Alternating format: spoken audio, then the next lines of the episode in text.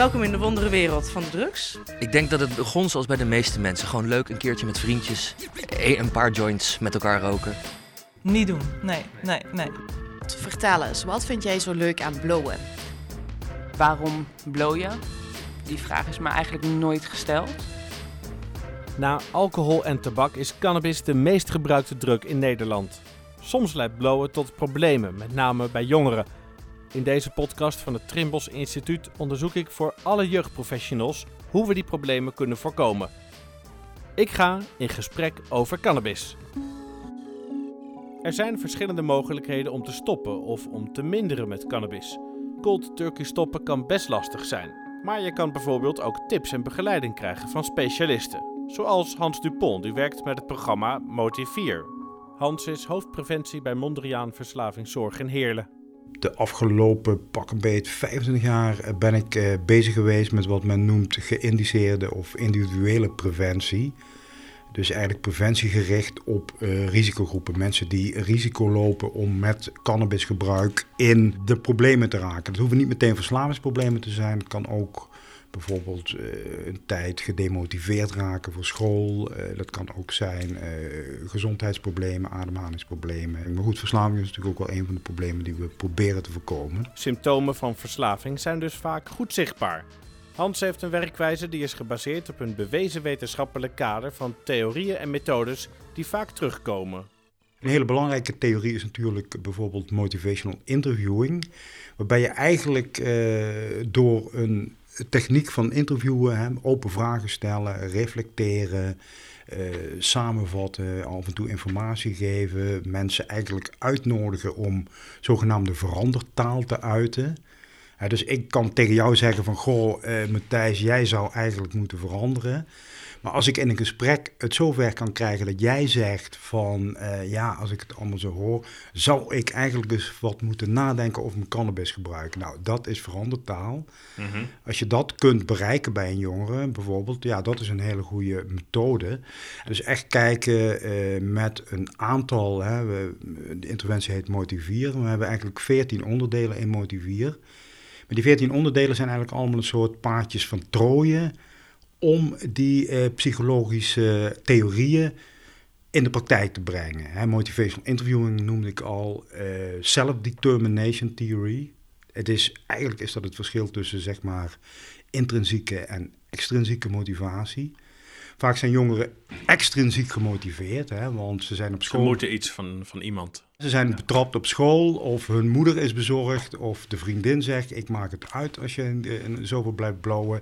Nou, extrinsiek. En eigenlijk is de crux is om in een, een aantal gesprekken te proberen die extrinsieke motivatie intrinsiek te maken. Ja, en de, in totaal dus 14 van die geitenpaadjes om in het hoofd van de jongeren te kruipen. Ja, dat is een hele mooie metafoor. Ja, 14 geitenpaadjes om uh, ja, naar Rome te lopen, zou ik maar zeggen.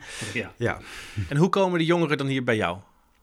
Ja, dat kan op hele verschillende manieren. We hebben natuurlijk uh, in de loop der jaren een, een fix netwerk opgebouwd. Allereerst natuurlijk met, met scholen, middelbare scholen. Dat zijn eigenlijk de grootste verwijzers. Die kijken in het fietsenhok wie daar zit. En die Kijk namen die gaan... Uh... jongeren waren bijvoorbeeld ja, de prestaties heel erg van kelderen op een bepaald moment. Of je ziet jongeren die heel veel met sport meededen, die opeens wat anders. En nou goed, als je als school goed oplet van wat is er aan de leerling aan de hand, ja, dan kun je ook aan cannabisgebruik denken. En als je aan cannabisgebruik denkt en wij zijn daar aanwezig, dan is de doorverwijzing vrij snel geregeld. Dus ja, daarnaast heb je bijvoorbeeld jongerenwerk, hebben we vrij veel contact mee. Daar komen ook al wat verwijzingen uit. Heel af en toe via een koffieshop, moet ik zeggen, dat is iets wat we natuurlijk al jaren ook aan het doen zijn. Uh, uh, goed zaken doen met koffieshops hier in de buurt. Maar Willen ze dat? Nee, het is natuurlijk ook, uh, ja, het is eigenlijk een beetje hetzelfde als een alcoholist in een kroeg gaan zoeken. Ja, daar uh, is, ja, daar is eigenlijk die alcoholist niet, zit daar niet op te wachten en, en die barman zit daar natuurlijk ook niet op te wachten. Dat je het is wel eerlijk als een van je klanten blijkbaar het product niet aan kan dat je verkoopt, om ze dan door te sturen. Ja, nee, dat, eh, dat ben ik helemaal met je eens. En dat is eigenlijk ook wat wij bijvoorbeeld in, in koffieshopcursussen duidelijk maken aan uh, koffieshophouders en, en hun personeel. Kijk, ik vergelijk het altijd met je kunt uh, een, een kroeg hebben waar je tien alcoholisten aan de bar hebt zitten die zwaar drinken, hun uitkering naar jou brengen. Nou, dan heb je een goede omzet. Je kunt ook denken, ik heb twintig wat frissere mensen binnen. Uh, dan heb je diezelfde omzet, maar die heb je op een leukere manier. Dus als je echt, echt zeg maar die shopflies, hè, de, de uh, Nederlandse vertaling van barfly, zou ik maar zeggen. Maar iemand die, die heel veel in, in een koffieshop blijft rondhangen, ja, daar heb je als koffieshophouder heb je daar natuurlijk ook niet zoveel aan. Iemand die uh, dagenlang knetterstoon bij jou in die shop rondhangt. En dan komen ze hier, dan heb je die methode, Motivier. Kan je schetsen hoe dat dan werkt? Ja, dat werkt eigenlijk, uh, zoals ik al zei, met, met 14 stappen. Daar zit uh, ja, uh, motivation interviewing, self-determination team. Er zit ook bijvoorbeeld self-monitoring in. Dat wil eigenlijk zeggen dat je een week lang een soort dagboekje bijhoudt. En het maffe is, dat werkt eigenlijk al. Als je een week lang mensen vraagt met een slechte gewoonte van hou dat nou eens bij, dan heb je al een soort bewustwording. Word je van, heel erg geconfronteerd. Ja, hè, dus als je roken vraagt van nou, hè, schrijf eens op hoeveel rook je nou, of een drinken van nou, schrijf eens op hoeveel bier er nou eigenlijk werkelijk doorheen gaat, dan schrikt men vaak, oh shit, het is meer dan dat ik eigenlijk dacht. Maar eigenlijk, je begint uh, natuurlijk met, uh, met kennismaking, contact maken en uh, je gaat eigenlijk met al die werkvormen, ga je langs uh, bijvoorbeeld de vrienden, uh, de sociale contacten. Je gaat langs uh, schoolwerk. wat wil je daarmee? Ook een beetje wat, wat wil je met je toekomst en hoe past het gebruik daarin? Bijvoorbeeld, ik breng jouw vriendengroep in kaart. Ja. Nou, dan zeg je bijvoorbeeld ook, er zitten vrienden bij die, waar je altijd mee bloot.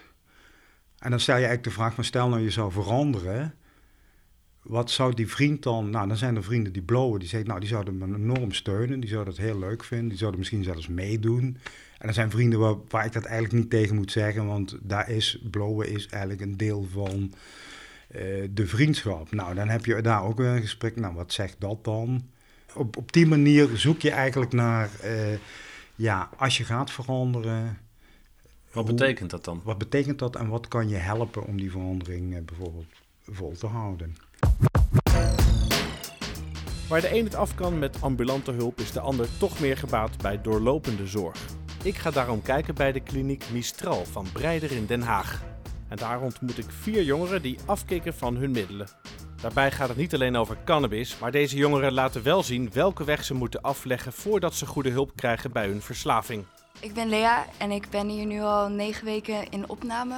En uh, mijn probleem was voornamelijk speed. Dus eigenlijk amfetamine en stimulerende middelen in het algemeen.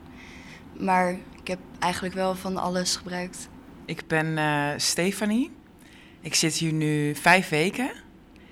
En uh, ik ben hier naartoe gekomen vrijwillig zelf. Ik heb het zelf aangegeven. Omdat ik een uh, alcoholverslaving heb, voornamelijk.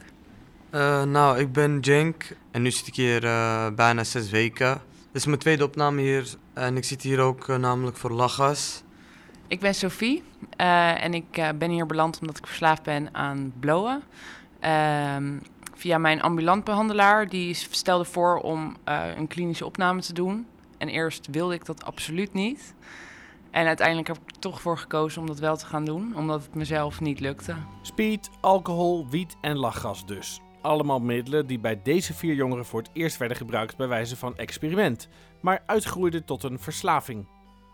Ja, het is allemaal lastig uit te leggen eigenlijk. Het begint natuurlijk allemaal bij experimenteren en uiteindelijk ga je steeds meer en meer en meer gebruiken. En dan denk je van, oh, een soort van, alsof het een oplossing voor je problemen is, maar eigenlijk wordt het een probleem op zichzelf.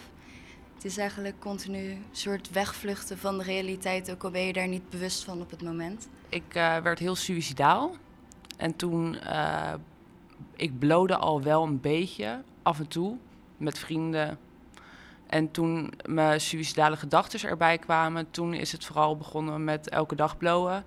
Toch om te dempen, toch om dat weg te stoppen, om me beter te voelen. En uh, uiteindelijk kwam ik erachter dat het toch niet zo werkte. Um, in het begin begon het allemaal met kleine patroontjes. En dat waren, ja, eerst was het gewoon heftig, want ik, voelde rare... Ja, ik weet niet, eh, het leek wel alsof ik in zo'n actiefilm zat, blijkbaar. En eh, uiteindelijk, ja, hoorde ik dat er een tank was, dus zo'n grotere versie ervan, lachgastank. En ja, en dat, eh, dat was, dat, daarmee begon ik eigenlijk gewoon om, voor de grap en ja, gewoon om gezelligheid. Maar ja, uiteindelijk eh, ja, raakte ik verslaafd omdat ik steeds meer en meer gebruikte. Kilo's op kilo's. ik kan gewoon, ja, echt gewoon denk ik 30.000, eh 40.000 ballonnen per dag. En uiteindelijk heb ik wel zelf gemerkt dat ik ook zwak werd. Dat ik, ja, ik ging afvallen. Ik ja, werd eh, mentaal zelf ook een beetje ziek. Werd psychisch daardoor.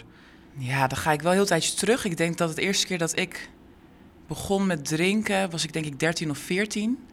En dat komt eigenlijk door je omgeving, dus ouders en eh, vrienden. Je, wordt, je bent dan een puber, dan ga je dingen uitproberen. En eh, nou ja, dat werd bij mij dan meer het verdoven van gevoelens dan alleen maar voor de gezelligheid naar een feestje toe en daar wat drinken. Dat werd gewoon elke dag na een paar jaar. De verslavingen werden lange tijd door vrienden en familie niet serieus genomen. En toen ze meer gingen gebruiken, leek niemand meer vat te krijgen op ze. Dus iedereen om mij heen bloot wel. Dus ja, daarin werd het ook in mijn vriendenkring vooral heel erg genormaliseerd. En denk ik dat zij niet beseften dat ik het gebruikte om eh, dingen te vermijden, om mijn gevoel weg te drukken. Ja, ik denk dat dat ook wel deels eh, door mijn ouders komt, die daar dan toch wel een beetje laks in waren. Het was voor hen ook wel heel erg shocking eigenlijk eh, om te horen dat ik hier naartoe kwam. Dat vonden zij ook eh, gek. Dus ik denk dat dat ook vanuit mijn ouders ook wel anders had eh, moeten gaan. Ja, uiteindelijk, mijn moeder die zei steeds, we gaan naar de huisarts. Of kom, we gaan naar psycholoog, kom, we gaan naar psychiater, noem maar op. Gewoon, ik ga je helpen. Maar ja, ik, ja, mijn, vader heeft nog nooit zoiets gezegd tegen mij dan. Hij heeft nooit gezegd, jongen, waar zit je mee? Of heb je een probleem waarbij ik je kan helpen? Maar ja, dat, dat deed hij niet. Nou ja, het is een hele lastige, want wat je als persoon kan doen in de omgeving van iemand die verslaafd is, is eigenlijk, eigenlijk heel weinig. het klinkt heel lullig, maar ik heb zelf bij mensen die ik ken die ook verslaafd zijn. Als in, je, je komt er niet bij en je ziet ze aftakelen, maar je komt er niet bij. Het is een soort omhulsel van degene die het was. En soms zie je er doorheen, maar je ziet hem kapot gaan. Dus daarom zeg ik al, het is ook heel erg voor de mensen om je heen. Om, nou ja, ik denk dan van als je 14 bent en je bent aan het puberen en je bent dus ook in aanraking met middelen, dat dat dan juist het moment is dat je er wat meer achteraan moet gaan dan zo'n jong meisje gewoon de gang laten gaan.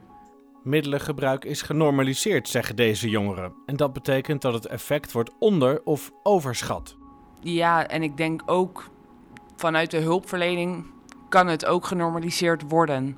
Ik denk dat zij dachten, oh, ze is jong, ze wil wat proberen, laten we dat dan maar doen. En dan komt ze daarna wel weer terug voor therapie. vaak als je eenmaal zegt dat je hebt gebruikt, is het, dan komt al je problematiek door gebruik. Terwijl ik bedoel, als je zo heftig in gebruik zit, dan had je al problematiek hoor, weet je wel. Bijvoorbeeld, dan vertel je even dat je last hebt van paniekaanvallen of iets. En dan het eerste dat ze vragen is, oh wat heb je gebruikt? Maar ze douwen je wel vol met medicatie. Dus het is een beetje, nou ja, zorg die niet gespecialiseerd is in verslaving dan. Het is heel moeilijk. Net als als je verslaafd bent, gaan heel veel opties voor zorg meteen voor je dicht. Dus dan mag je hier niet wonen en daar niet wonen. Of dan moet je op straat of moet je hierheen of naar gesloten jeugdzorg. Dus qua dat zouden ze eigenlijk een soort tussenweg moeten vinden. Je wordt gewoon niet echt begrepen, lijkt het heel vaak. Ik heb eh, een tijd EMDR gevolgd. Dat heeft niet gewerkt, omdat ik daar ook onder invloed kwam. Ehm, dat heb ik ook aangegeven, dat ik daar stoned zat. En eigenlijk vonden ze dat niet zo erg. Ze zeiden alleen maar dat eh, dan de therapie niet werkt. Dus toen ben ik gestopt met de therapie en hebben ze me eigenlijk laten gaan en vonden ze het wel goed. Daarin denk ik niet dat zij het besef hadden dat ik daadwerkelijk verslaafd was of dat ik dat gebruikte om mijn gevoel weg te drukken of dat ik daarin in ieder geval niet gehoord werd. Ik denk dat zij beter met mij hadden kunnen kijken naar het onderliggende probleem. Naar waarom blow je? Die vraag is me eigenlijk nooit gesteld. En ik denk dat dat een hele belangrijke vraag is. Ja, ik ben veel hulp gaan zoeken, maar ja, dat lukte nooit. Weet je, ik heb eh, veel, eh, ja, vaak naar ziekenhuis gaan en zo. Dat werkte ook niet, ik kreeg geen hulp.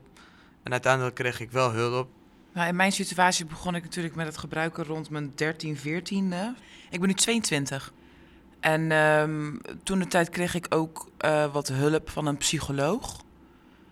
En ik denk dat daar er een beetje een fout is geweest met het niet zien dat er al signalen zijn van verslaving of afhankelijkheid van een, van een middel. Ik denk dat, dat toen de tijd hadden ze dat wel al kunnen inzien dat dat al be- best wel bergafwaarts ging. Zeker voor die leeftijd. Dus ik, ja, ik heb het gevoel dat in mijn geval ze helemaal niet eens keken naar, het, naar een situatie dat ik misschien een verslaving heb. Of zou kunnen vormen, snel, door mijn problemen. Dus ik denk dat dat misschien wat beter eh, onderzocht zou moeten worden toen de tijd. Ik denk dat dat wel een verschil zou hebben gemaakt. En omdat er heel veel opties gewoon dichtgaan voor hulp. Op het moment dat jij, stel je bent eerlijk over je gebruik en je krijgt meteen alle consequenties van dien. Dus dan gaan mensen vaak ook niet eerlijk zijn of gaan ze verder in hun verslaving. Er is gewoon denk ik wel heel veel problematiek daarin in de zorg en hoe erop wordt gereageerd. Maar ook later in de verslaving blijkt het lastig om de ernst van de situatie te doorgronden. Want als je echt in de greep bent van het middel, dan is zelfs eenvoudig contact al moeilijk. Omdat het zo, zo genormaliseerd is dat je zo'n hoeveelheid eh, drinkt. En nou ja, ik, het, het ging toch wel goed. Ik kon gaan studeren. Nou ja, dat is dus niet zo, want mijn studie is weggevallen. Relaties zijn weggevallen. Het ging, het einde ging het helemaal niet goed meer. Maar nou ja, dat wordt dan toch niet serieus genoeg genomen. Het is meer een beetje van ja, maar ze pakt het wel weer op, komt wel weer goed. Maar dat was dus deze keer niet zo. Je verpest zoveel van je leven en je doet zoveel mensen om je heen zoveel pijn. Ik denk ook dat niemand bewust zo zou willen leven. Het is gewoon een soort. Je ziet niet echt iets anders, maar het zou nooit een bewuste keuze zijn om op die manier te leven, denk ik. Ja, ik dacht van, ik ben geen verslaafde, laat me gewoon met rust. Ik wil, eh, ik wil niks, ik wil dat niet. Ik wil alleen gewoon gebruiken en eh, ik voel mezelf gewoon prima. Maar ja, ik dacht altijd van, eh, weet je, is mijn leven. Ik heb, ik heb het zelf verkloot en laat mij maar gewoon zo. En ik hoef geen hulp. Ja, want ik wist ook, want hulp gaat niet helpen op dat moment. Weet je, ik zoek zelf dan niet naar hulp en dan wil andere mensen me helpen. Maar dat gaat echt niet werken bij iemand eh, die verslaafd is op dat moment. Ja, stel, ik ben die persoon op straat die jou ziet eh, gebruiken. Wat zou ik wel voor je kunnen doen? Ik heb het ooit meegemaakt. Oké. Ehm, ja, ik zat gewoon eh, ja, ik zat buiten op een bankje. Ja, ik had echt van die grote tanks bij me. En een meneer met zo'n scootmobiel die reed langs en die vroeg aan me van...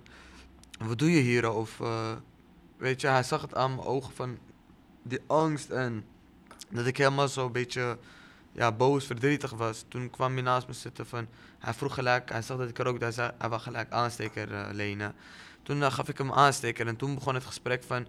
Ja, als je dit niet doet is het toch beter of zo. Of, weet je, hij begon gewoon steeds diepere vragen te stellen. Oh ja. Waardoor ik ook steeds nuchter raakte. Toen besefte ik waarmee ik bezig was. Eigenlijk gewoon oprechte interesse. Ja, en toen eh, ja, begon het eigenlijk gewoon allemaal. En, eh, Nee, ik wou zeggen, ik denk dat gewoon begrip en dat niemand over je oordeelt heel belangrijk is. ja, dat sowieso. Gewoon, het is puur van... Hij kwam niet gelijk met oordeel van... Hé, hey, Nee. junkie, wat doe je hier? Of ga rot op, of weet ik veel.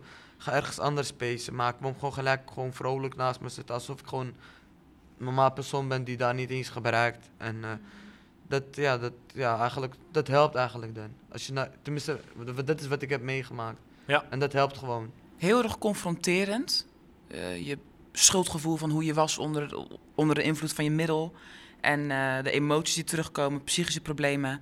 Dus voor mijzelf was het de af, ja, de eerste drie, vier weken was het heel erg zwaar. En dat is eigenlijk bijna constant voor mij. Was het gewoon heel erg moeilijk. Het is nu wel wat minder, het is nog steeds aanwezig, maar een stuk minder. Ehm, ik hoop dat dat weggaat. Ik, ho- ik hoop het. Ja, ik ook. Voor Ja. ja. Dat gewoon dingen makkelijk gaan. Ja. Ik kon niet slapen. Het blowen werkt natuurlijk heel prettig voor het slapen gaan. Eh, dus dat ging de eerste week toen heel erg slecht. En nu merk ik, nu ik wat langer in de groep zit, dat bij mij irritaties beginnen te komen. Eh, ik vind het lastig om daar weer mee om te gaan, omdat ik dat eigenlijk nooit echt heb gehad hiervoor of tijdens mijn gebruik. En nu ik dat wel heb, vind ik, moet ik daar nog een manier in vinden om daarmee om te gaan. En zeg je allemaal heel netjes, maar waar word je nou knettergek van? Eh, ik word knettergek van mensen die hun spullen niet opruimen of mensen die respectloos zijn. Ja.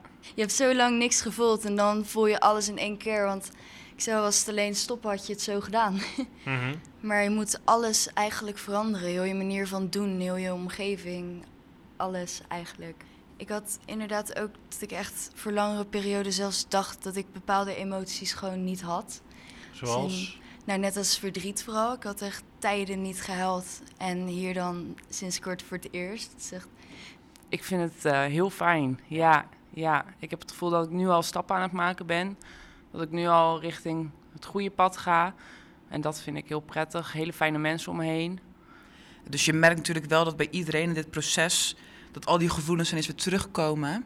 En dat je dat eigenlijk onder ogen moet zien. En dat dat is iets waar we dan elkaar ook heel erg mee helpen. En daarom is het ook wel heel fijn dat we elkaar hebben. Want je, je motiveert en stimuleert elkaar wel om eigenlijk te zeggen van... die gevoelens die mogen er zijn. Ehm, ik voelde me hier eigenlijk toen ik hier binnenkwam gelijk heel normaal. In de buitenwereld wordt je toch anders gezien. Je hebt een probleem, je hebt een verslaving, psychische problemen. En hier ben je met elkaar. Iedereen heeft een verslaving, iedereen heeft problemen. Dus daarin word je heel normaal gezien. En dat vond ik heel prettig. Ja, zeker. We kunnen gewoon elkaar altijd steunen. En als gewoon iemand een probleem heeft, die kan altijd zijn eh, verhaaltje bij iemand kwijt. Of ja, er is altijd wel iemand hier die naar je luistert. Dit was alweer de ene laatste podcast van deze serie. En luister dus ook naar de allerlaatste, waarin we de belangrijkste inzichten nog een keer met je doornemen. En ook, hoe kan je cannabis in beleid vatten? En kijk ook op trimbos.nl slash in gesprek over cannabis.